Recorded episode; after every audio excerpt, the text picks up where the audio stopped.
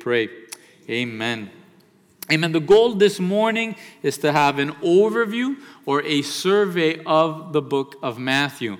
Uh, that's our goal this morning. Next week, we'll be looking at, God willing, the prophecies that lead up to Jesus Christ and lead up to his birth and his coming to earth. After that, we'll be looking at Matthew 121 and just how Jesus is. He's the Savior of the world. And why do we need saving? Why does the world need saving? Why is he the Savior? So, our goal before we go through the book of Matthew, verse by verse and chapter by chapter, is to have an overview of it all so that as we go through it, we have an understanding of what's happening.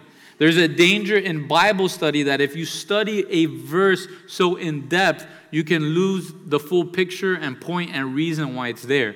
And you could start your own Bible study that is a great Bible study, but it may not be in the context or truly verse by verse or chapter by chapter. So, the book of Matthew, it's the first book in the New Testament. Anyone here, Matthew was the first book that you read when you were a new believer?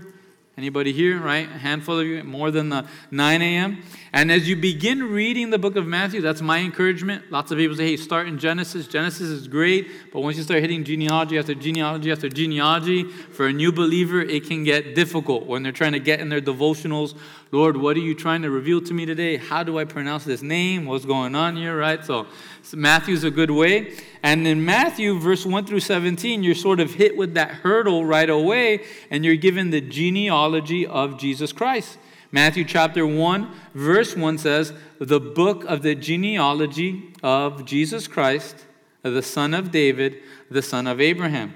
Again, the first of these four gospels, that word gospel literally means good news. And we're proclaiming the good news of who Jesus Christ was and is and is to come. And the point of the Gospels is to reveal to us the life, work, ministry, and purpose of Jesus Christ here on earth those 33 years.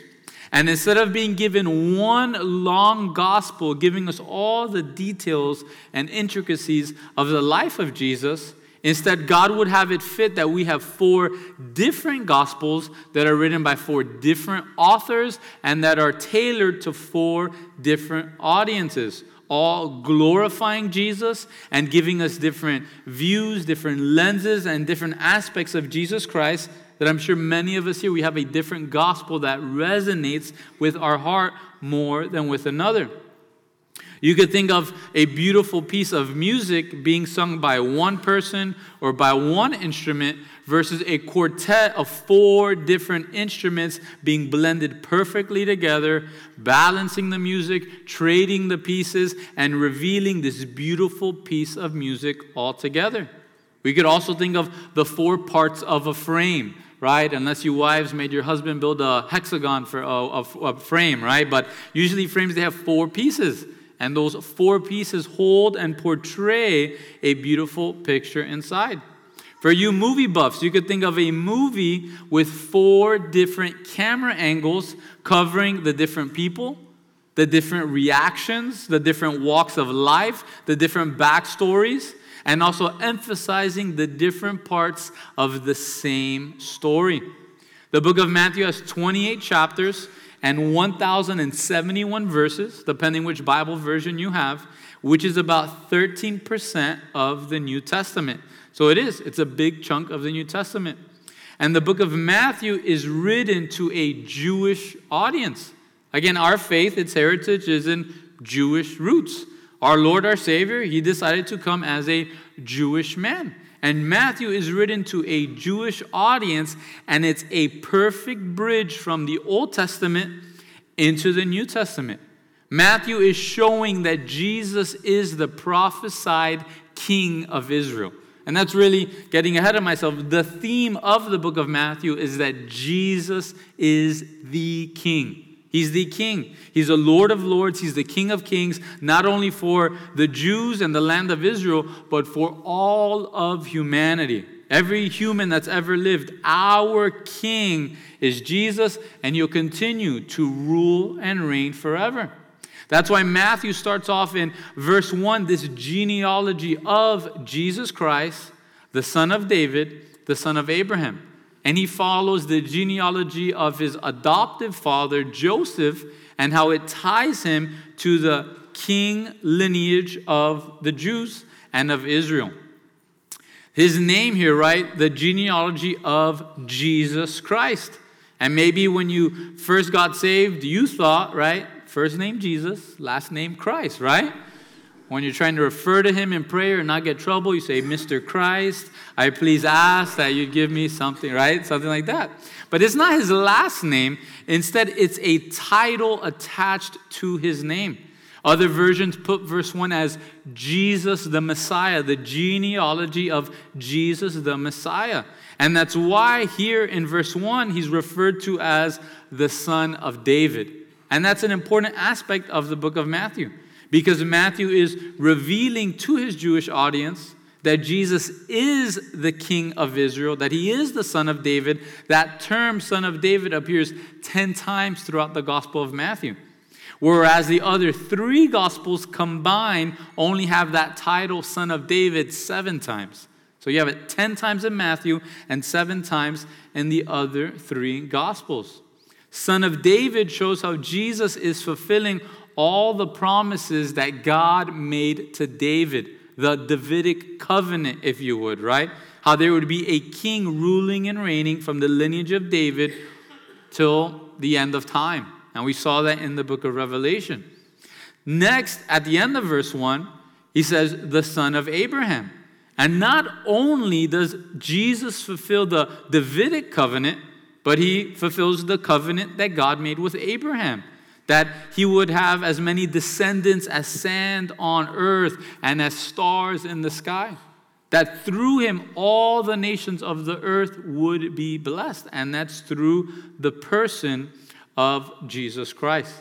The key verse in the book of Matthew for us, there's right over a thousand verses we could look at, but in Matthew chapter 1, verse 21, and we'll look at this more in depth in the coming weeks, but Matthew chapter 1, verse 21 the angels telling Mary, and she will bring forth a son. Sorry, he's telling Joseph, and she will bring forth a son, and you shall call his name Jesus, for he will save his people from their sins. So all this was done that it might be fulfilled, which was spoken by the Lord through the prophet. What's the purpose of the Gospel of Matthew? What's the purpose of Jesus coming to earth? To save his people from their sins. Again, Jesus and Christianity, it's not a self help book or guide. Jesus didn't come to give us the 10 points to live the best life ever. Jesus didn't come to this earth to give us the white picket fence or the perfect 401k. Jesus didn't come to establish America as the greatest nation in the world. Jesus didn't come for us to give up all our money and be poor. Jesus didn't come for any of those things. Jesus came to save his people from their sins. And that's the gospel that we need to preach. If we're preaching any other gospel, we have it twisted and we're preaching, as 1st, 2nd, and 3rd John would say, a false gospel. We are all sinners in need of a Savior, and the only Savior, the only way to God is in the person of Jesus Christ. Now, some differences here within the four Gospels. In verse 22 of chapter 1, we saw that all this was done that it might be fulfilled, which was spoken by the Lord. Again, Matthew is writing to a Jewish audience and trying to show them how Jesus is the fulfillment of all these prophecies. The key word in the Gospel of Matthew is that word fulfilled. We'll see it 15 times throughout the book of Matthew, and time and time again, there'll be different wording, but it'll talk about how Jesus fulfills what the prophet Isaiah said, or the prophet Jeremiah said, or David in the Psalms. And Jesus is fulfilling the idea and the prophecies of this coming Messiah, this coming Savior, this King of Kings and Lord of Lords.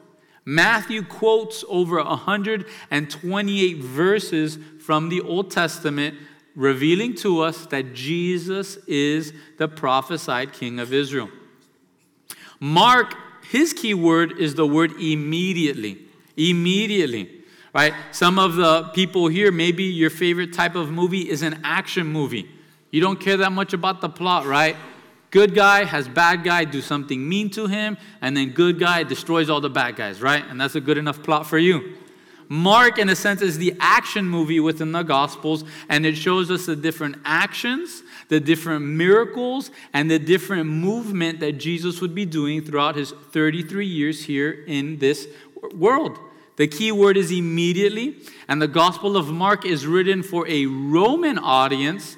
And instead of Jesus being revealed as the King of God or the King of Jews from Matthew, Mark is bringing Jesus to the surface as being the servant of God. And how we sung about that this morning, right, in the worship set. We sung how he's our king, he's our servant, he's, he's a servant of God. We're to follow him, we're to serve him, and he's the king, he's the savior of the world. Next is the Gospel of Luke. The key words for the Gospel of Luke are Son of Man, the Son of Man. And in the Gospel of Luke, it's written towards a Greek audience. It's written towards Greeks, and it's showing the perfect humanity of Jesus Christ. Luke is bringing to the surface how Jesus is the perfect man. He's the perfect man. And it's important for us to know, well, you guys know it, the wages of sin is the wages of sin is death. And that's not just one death as we know it. That's not the five seconds or the 10 seconds, right? When the beep, beep, beep, right? That's not what he's talking about there. He's talking about an eternal death. Our sins, what they have caused and what they've brought, is an eternal death. And the only way that we can be saved or freed from this eternal death, the only way we could balance the scales of it, if you would, is if we had an eternal sacrifice to take place of the eternal death that we deserve. And that's why the perfect man, the third person of the Godhead, right, Jesus Christ, he's our sacrifice. And he's the perfect man. He's an eternal man. And that's why he's the only one that could save us from the eternal weight of our sins and wages of our sin, which is eternal death. Jesus is the only way to heaven. Finally, the Gospel of John, it's different from the other three Gospels. If you read through the Gospels with us, right, maybe you went through Matthew, then you went through Mark, and you're like, hey, this is the same thing over again, right? Then you go through Luke, it's the same thing over again. John is different from the other three Gospels. And John is written to a worldwide audience. The Gospel of John is written for the whole world in mind. And the key word in the Gospel of John is the word believe. That we have to believe that Jesus is God. And John brings to the surface the deity of Jesus Christ. How he's not just a prophet, He's not just a good teacher or a good rabbi or a good man, but he is the Son of God. That's why John starts off in chapter 1 how Jesus existed before there was time, how the Word then became flesh, and the Word dwelt among us. The Gospel of Matthew highlights what Jesus said, Mark highlights what Jesus did, Luke highlights what Jesus felt, and John highlights who Jesus was. Matthew's going to focus on the teachings of Jesus Christ. We're going to look later on the, the three huge portions of scriptures that are just one sermon. One, two, three, four hour sermon. I hope you guys had lunch beforehand. We'll practice that right now and see who, who stays awake for four hours. No, right? But the different sermons, it's just Jesus going for hours and hours and hours. Again, interesting in Jewish culture, the teacher would sit down and all the students would be standing up listening. But Matthew, he focuses on the teachings of Jesus and what he said. Mark will focus on the miracles and the actions of Jesus and what he did. Luke focuses on the compassion and humanity of Jesus and what he felt. And John focuses on how Jesus was fully God and fully human who Jesus was. That's what John focuses on. And again, these gospels and these different camera angles, these different instruments, these different angles, it's God's inspired view on the life, ministry, and purpose of Jesus Christ here on earth for those 33 years. It gives us the only correct view of what Jesus did and accomplished here in his life on earth. We have to be very careful. Jesus is not a fictional character that we can rehash to fit our needs or our desires or our wants. We can't adapt Jesus to our culture and make him fit into where we're at today in 2022. Jesus, he's a historical character. He's existed, and we've had these four different gospels to show us the different angles and the full picture of Jesus and his earthly ministry. If you want to go even deeper than that, then you have the full CAT scan of who Jesus is. And the way you get that full CAT scan is you go from Genesis to Revelation over and over again. And then you can see everything that makes God tick, that makes Jesus tick, and makes the Holy Spirit tick. We have to be careful with this. We live in a day and age where it seems like Hollywood is going through a crisis, right? They just keep rebooting the same movies and the same ideas over and over and over again, right? Harrison Ford, he's back at it again, right? He's, there, he's got to pick up the hat, got to pick up the whip again, and he's Indiana Jones again and again. But what will happen sooner or later is they will reboot that same character, right? They'll probably change it from a man to a woman. That's what Hollywood's doing in this time and age. And they'll change the character and they'll reboot it. They'll reboot it to fit what they think the audience wants. We're not to do that with Jesus. Jesus is who he is, and the gospel shows us who he is. So we have to be careful. We can take Jesus and we can make him fit our love for America and freedom. We could take Jesus and make him fit our love and desire for excellence and money and gold and being a king and princes and princesses.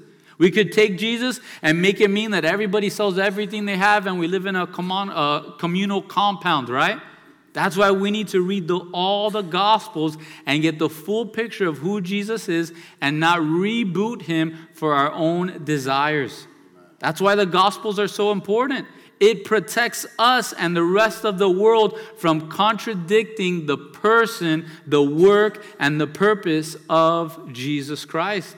And if there's a different Jesus that we have in mind, and if he contradicts Scripture, then we have a huge problem.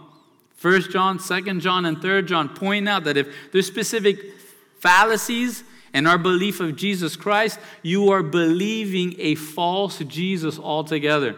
And only the real Jesus gets us to heaven for all of eternity. If we're following a false Jesus or a Jesus that we need to add more works to our salvation, or a Jesus that adds to the real Jesus, we have to be so careful with that. Perhaps you're very wise here and you can gather that the author of Matthew, his name is Matthew. You guys are brilliant, right? Matthew, he's the author of Matthew, and we can go to Matthew chapter 9. And here Matthew writes out his meeting with Jesus and his conversion, his life change in Jesus Christ.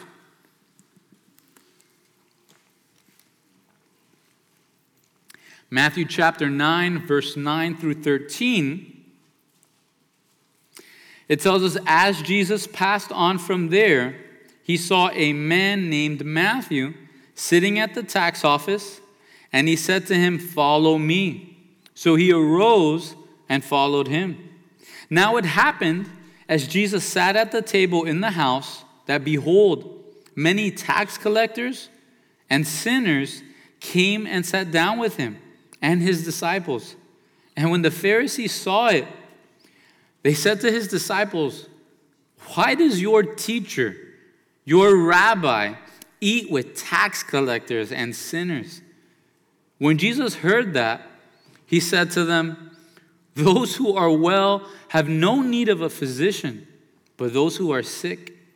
But go and learn what this means. I desire mercy and not sacrifice for I did not come to call the righteous, but sinners to repentance. In Mark chapter 2, verse 14, again, another angle, another lens of the same story. In Mark chapter 2, verse 14, Mark reveals to us that Matthew's original name was Levi and his father's name was Alphaeus, Mark chapter 2, verse 14, he says that he saw Levi, the son of Alphaeus. And it's interesting, it's conjecture. We don't see it fully in Scripture, but Matthew's birth name, right, the name given to him from his mom and dad, was more than likely Levi. Perhaps he was even from the tribe of Levi. Perhaps his father and mother, giving born to this baby boy, were hoping and desiring that their son would partake of what was going on in the temple and that he would be a priest or maybe a Pharisee when he grew up or a Sadducee. But instead, where is Matthew sitting when Jesus finds him? In the tax office. He's working for the IRS, right? That's who he's working for. I don't know how many kids in kids ministry. Hey, what do you want to be when you grow up, right? I want to work for the IRS, right? I don't know how many kids are, are having that desire. So something happened at some point in Matthew's life where instead of serving God in the temple, he begins to work in the IRS office. And if that's your job, again, no harm, no foul. But in this day and age, what was happening in this tax office is that the land of Israel was overruled by the Roman Empire. And the Roman Empire would hand out certain portions of land in Israel to senators and then those senators would have men in the tax office collecting the taxes. So, how it would work is you'd go to pay your taxes and you'd have to pay your taxes three times over. First, it'd be the man working at the tax office, he'd charge you your taxes and then a little extra for his pocket. And you couldn't do anything because there's a Roman soldier right next to him where if you don't pay, you go to jail, right? So you'd have to pay his extra tax. After that tax collector collects his, his tax, then he would give that money to the senator, and that senator would collect his tax, and then the tax after that would go to the Roman Empire. So each Jew would be being taxed three times over percentage on top of percentage on top of percentage. And now, Matthew, perhaps being a Levi, this would be a total stab in the back of his people. Total stab in the back of his people. Imagine if you would, right?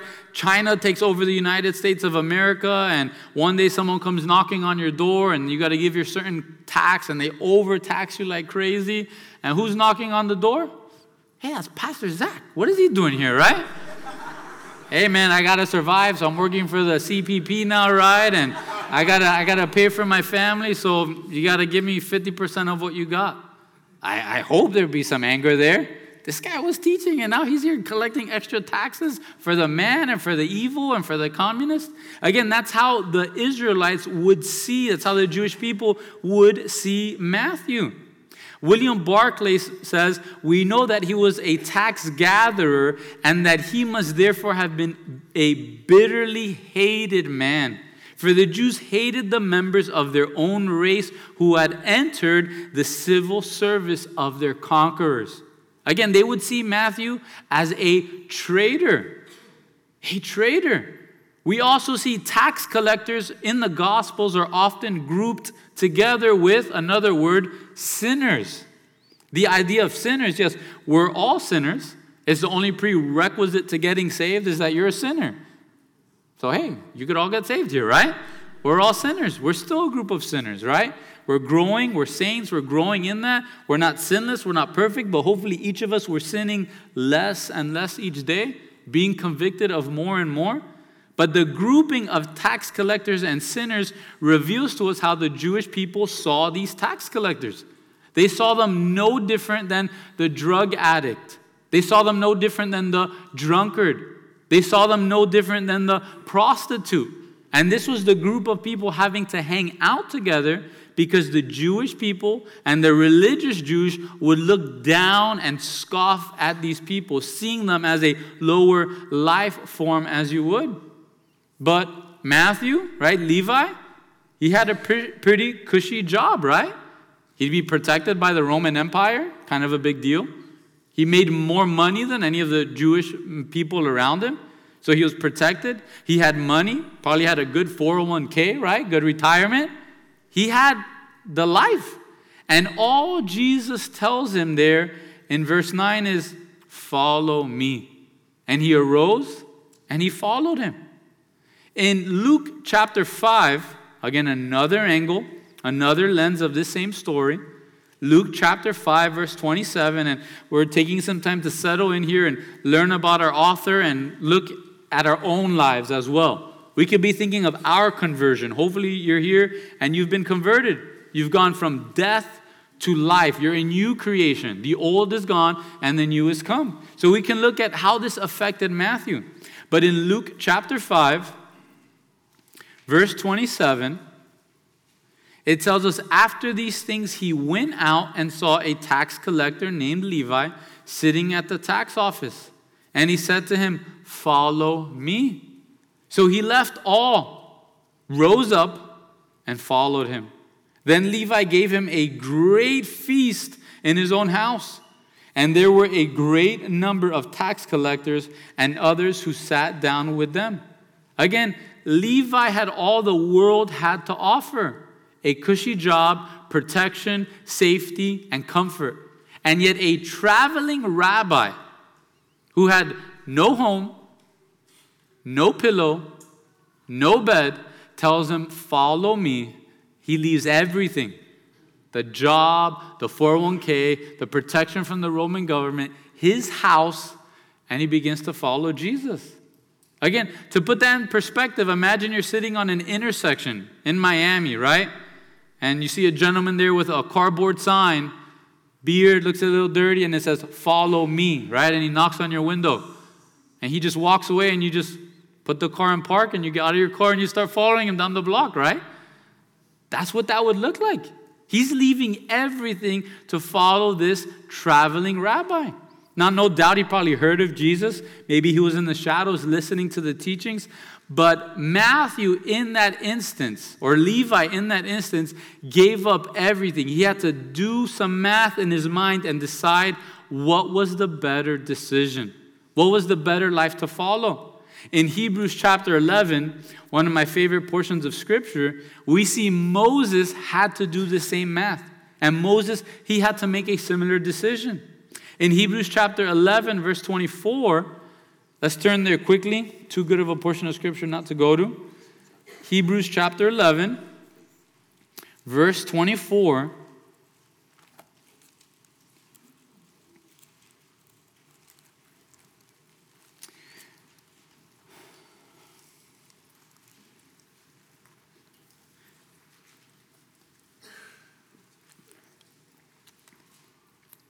It tells us by faith, Moses, when he became of age, refused to be called the son of Pharaoh's daughter, choosing rather to suffer affliction with the people of God than to enjoy the passing pleasures of sin, esteeming the reproach of Christ greater riches than the treasures in Egypt, for he looked to the reward.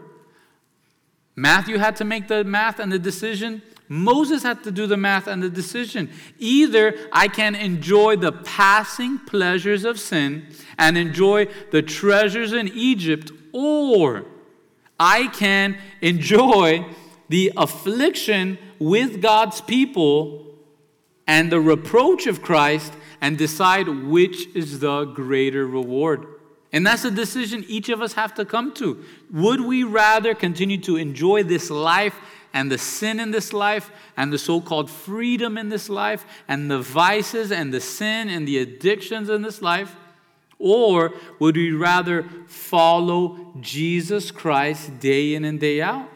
But we realize Matthew, he couldn't hold on to both lifestyles. He had to leave all and follow him.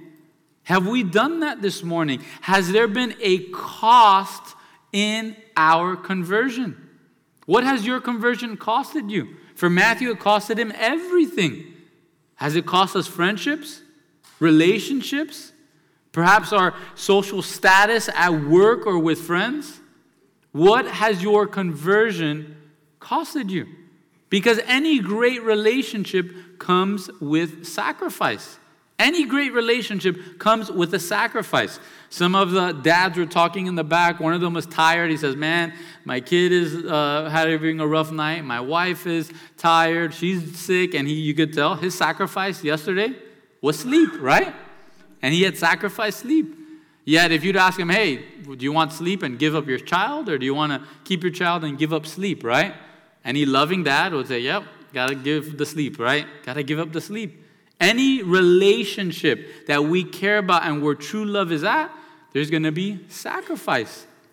In this season as a church, again, a lot of marriages. We had a, a wedding yesterday, another wedding coming up, and some of the guys are joking about how their calendar looked before they got engaged and after they got engaged, right? And for the relationship, what was sacrificed? Free time and ease, right? Being able to sit home and kick back. Uh, when I first got married, I would laugh with Manny. And when I first got married, I had a beautiful saltwater fish tank, saltwater fishes, LED lights, corals. And Manny came over the house and he just sat there. He goes, I remember when I had a saltwater fish tank, right? and it's not that your wife comes and says, Sacrifice to me, right? The, the saltwater fish tank. But what happens? More responsibility, less time, more work, more responsibility, and it's a joy to sacrifice these things. What have you sacrificed in your relationship with Jesus Christ? And if there's nothing that comes to mind, some warning should be happening in our heart.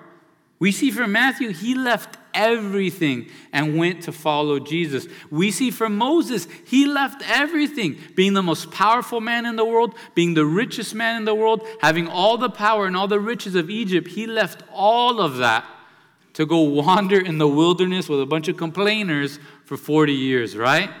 And he said, That's better. That's better because there's the reward at the end of the day. He left all rose up and followed him. So, first we see the sacrifice that should be happening in our relationship and our conversion in Jesus Christ. Now, what's the next thing we see? After he leaves all and follows Jesus, the next thing he does is he gives Jesus a great feast in his house.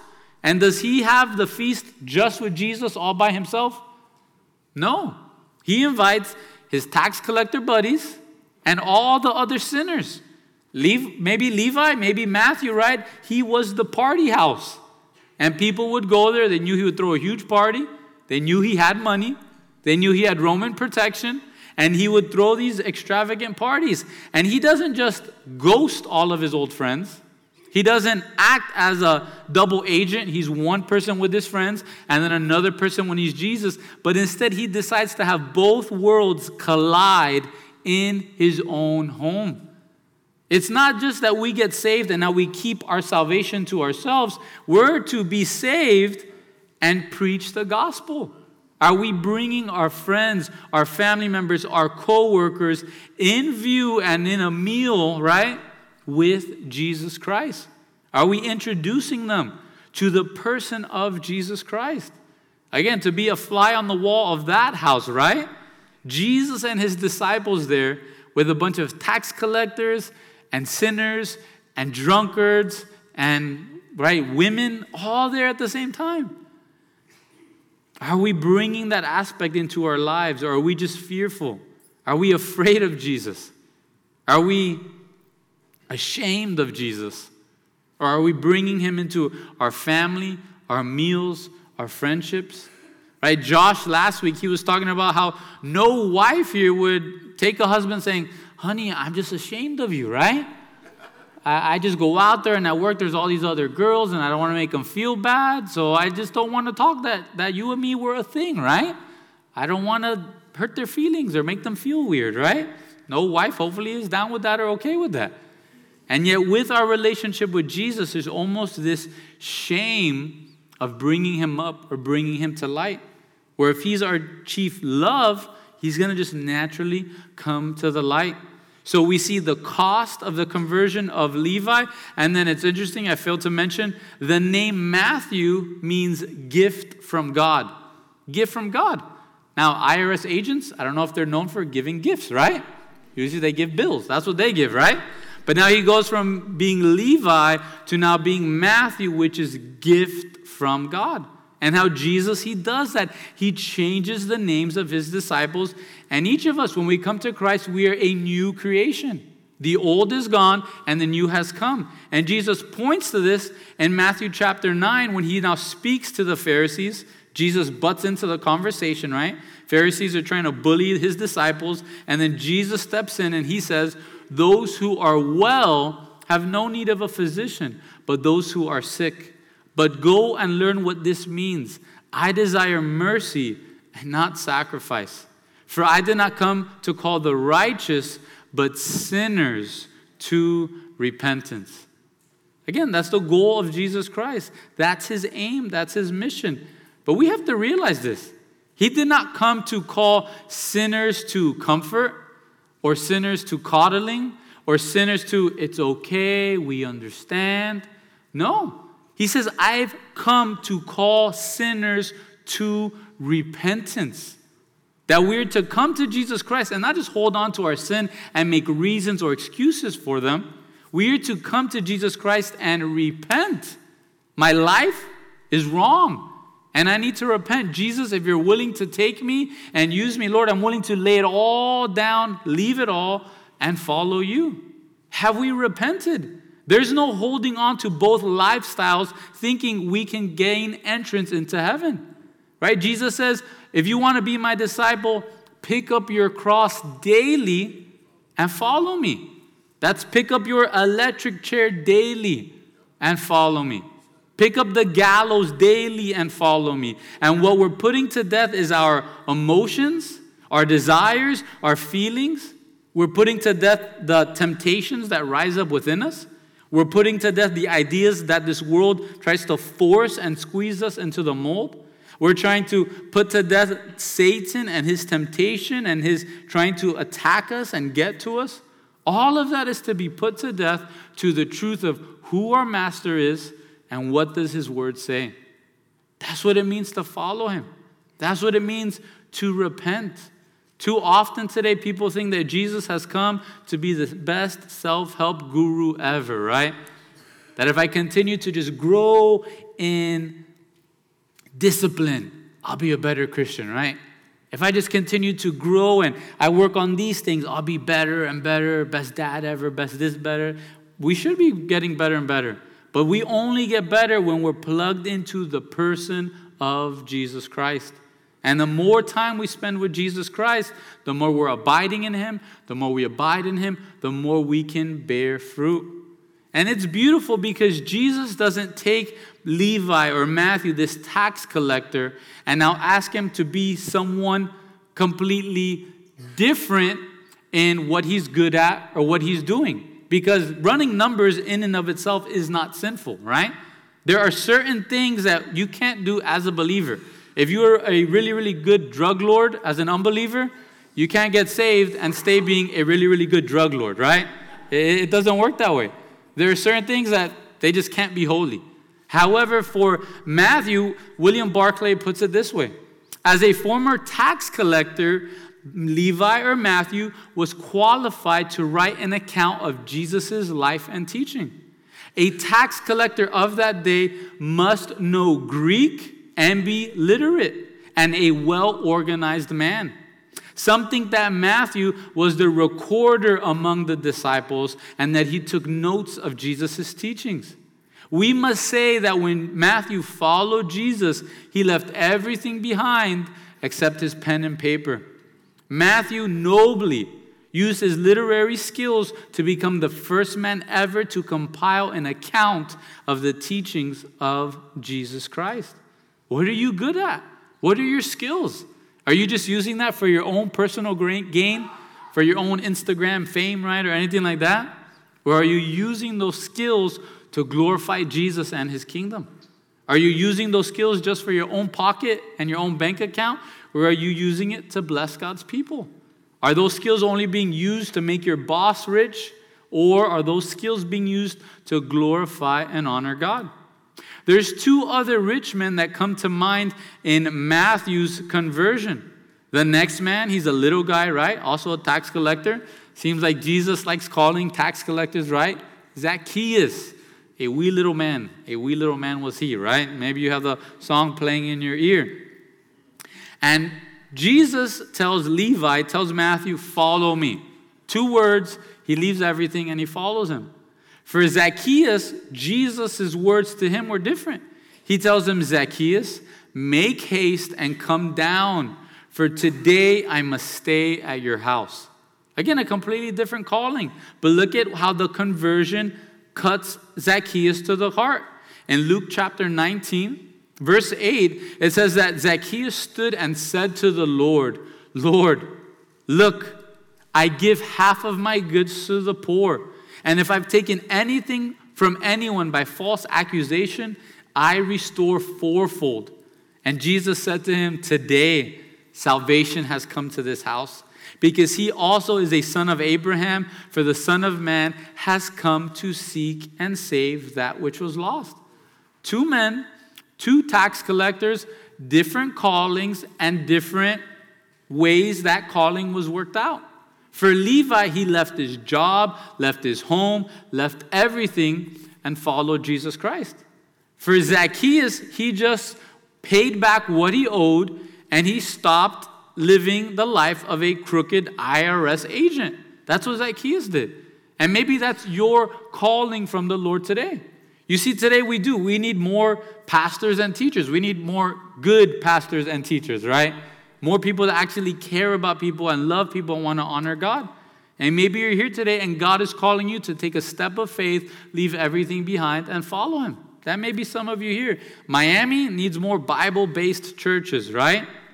Perhaps you're here and what Jesus is calling you to do is hey, stop fudging the numbers at work. Stop putting doing deals under the table. Stop having certain language at church and certain language in your house and certain language out in the workforce. Perhaps that's what Jesus is calling you today. And notice how Jesus he calls each man different. To Levi, follow me. To Zacchaeus, make haste, come down, for today I must stay at your house. We have to be careful. So often we like to compare and we see what I've given up for Christ, and I look at someone else and I say, How come they haven't given up as much as me, right? And what creeps in? Pride. And automatically our assumption is, I'm holier than they are. That's, that's the only logical conclusion to this, right? However, Jesus has a specific calling to each individual. Again, it would make no sense if Jesus would go to Levi, hey, make haste, come down from that tree, I'm going to your house today as Levi is sitting in his office looking around saying, What's wrong with this rabbi, right? What do you mean get down from a tree? I'm not in any tree. And for each of us, Jesus has a specific calling for you. Maybe a specific price or cost that he's asking, Hey, are you willing to give this? Are you willing to give this up to follow me? A third rich man comes to mind in Matthew chapter 19, verse 21. We know this man as the rich young ruler. The Gospels say that he's a lawyer, not a lawyer how we think today in civil court dealing with the laws of the land. But he was a lawyer when it came to Jewish laws, Jewish culture, Jewish rules and regulations. And in Matthew chapter 19, verse 21, again, a different calling here. Jesus tells him, if you want to be perfect, go sell what you have, give it to the poor, and you'll have treasure in heaven. And come follow me. But when the young man heard that saying, he went away sorrowful, for he had great possessions. You see, this young man, he had to do the same math that Moses did, that Levi did, and that Zacchaeus did. Except, sadly, he came out to the wrong conclusion. And I hope and pray none of us here were coming out to the wrong conclusion that our stuff is more important, our relationships are more important, our social status is more important, our freedoms are more important than our walk and relationship with Jesus Christ. To the rich young ruler, his math deducted that his possessions were more important and greater than following Jesus Christ. You see, our relationship with Jesus, it's sacrifice each and every day. Pick up your cross and follow me. What are we sacrificing? Not once, yeah, I remember back in my day, 10 years ago, I did this for the Lord. No, it's each day. Does a marriage work out well when the husband's just talking about the great sacrifice 10 years ago? Wives, does that work out well? Doesn't work out well, right? It's daily sacrificing. Lord, I'm going to give you some more free time today. Lord, it's not even my free time. Lord, I'm going to give you more time today. Lord, instead of watching the game, Lord, I'm going to spend time with you. Lord, instead of saving this money and buying this toy that I don't really need, Lord, I'm going to donate it or I'm going to go on this retreat. Our walk with Christ, Romans chapter 12, what does it say? We are to be a living sacrifice, holy and pleasing to God. So it's not just sacrificing once when we get saved, but it's sacrifice over and over and over again. And just like any sensible mom or dad would more than willingly give up those sacrifices, just like any wise husband would willingly give up the fish tank for the wife and kids, right? In our walk and relationship with Christ, these sacrifices are really not that big of a deal. Especially when you pan out and you realize everything we give to Christ, we're rewarded in heaven. So at the end of the day, it's not really a sacrifice, it's an investment. And we're making these investments today that we're going to reap when we see Him face to face. Now, some notable scriptures in the book of Matthew. We talked about the different sermons that Matthew would write and scribe down. You have the Sermon on the Mount in chapter 5, 6, and 7. And I encourage you, read through the Sermon on the Mount over and over and over again. Not only are we American citizens, or if you're a citizen from another nation, you're a citizen from there, right? But if we're saved, we are citizens of heaven. And in the Sermon of the Mount, Jesus shows us how servants and citizens of heaven and of his kingdom, how we should be living, how we should be acting, what we should be thinking about, what our goals and desires should be. That's the Sermon on the Mount, chapter 5, 6, and 7. Next notable thing that we find in the Gospel of Matthew are the parables. There's a lot of parables in the book of Matthew. Parables, they're analogies or allegories that Jesus uses real world events and stories and things that are happening, and it's hiding a heavenly meaning. And Jesus would do this to bring to the surface those who are humble and really desire more of Jesus Christ, and those who were prideful and were just looking for a reason to complain and moan and whine and walk away. Because the key difference between the followers of Jesus and the Pharisees is that the followers of Jesus, after Jesus would give a parable, they would wait around and say, What does it mean, right? What does that mean? What, what did you mean by this? That's the key difference in followers of Jesus. We continue to press in and say, Lord, what does this mean? Lord, what does this mean? Lord, what does this mean? You find those parables in chapter 13, chapter 18, chapter 20, 21, 22, 24, and 25, filled with parables. Then in chapter 24 and 25, we see the Olivet Discourse. Again, one large sermon where Jesus is talking about the end of the age. We looked a lot back and forth as we were going through the book of Revelation throughout chapter 24 and 25 of the Gospel of Matthew. Finally, notable scripture in the book of Matthew, we turn to chapter 28.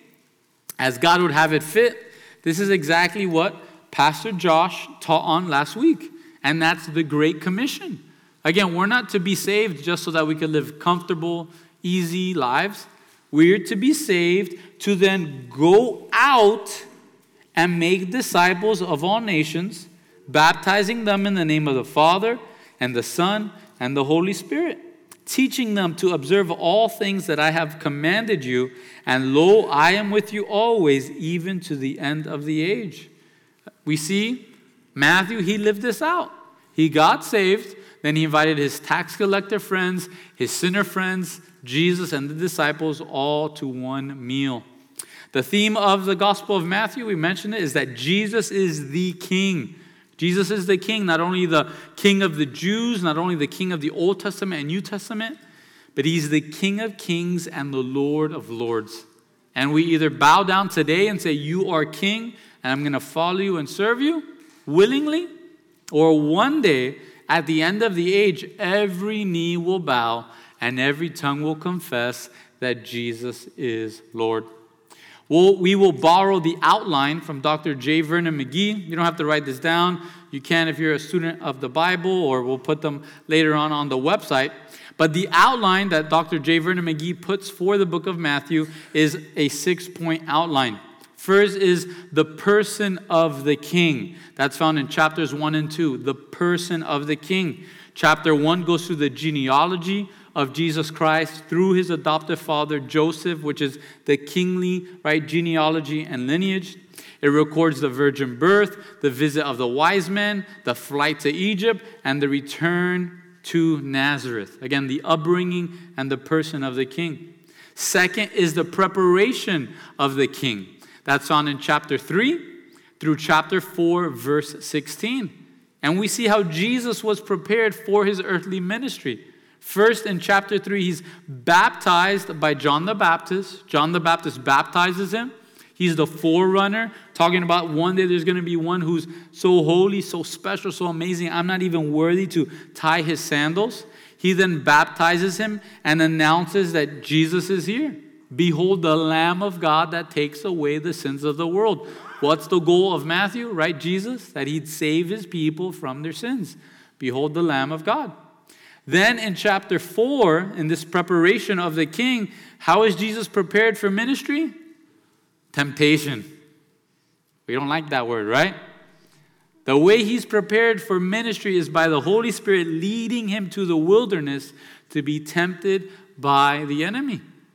And temptations and trials, God is not the one that conducts the trial and the tribulation. God allows the enemy to do the trial and the tribulation, and it brings to the surface who we really are. I don't know if you've ever gone a day and you're thinking, man, I got a hold of this Christianity thing, right?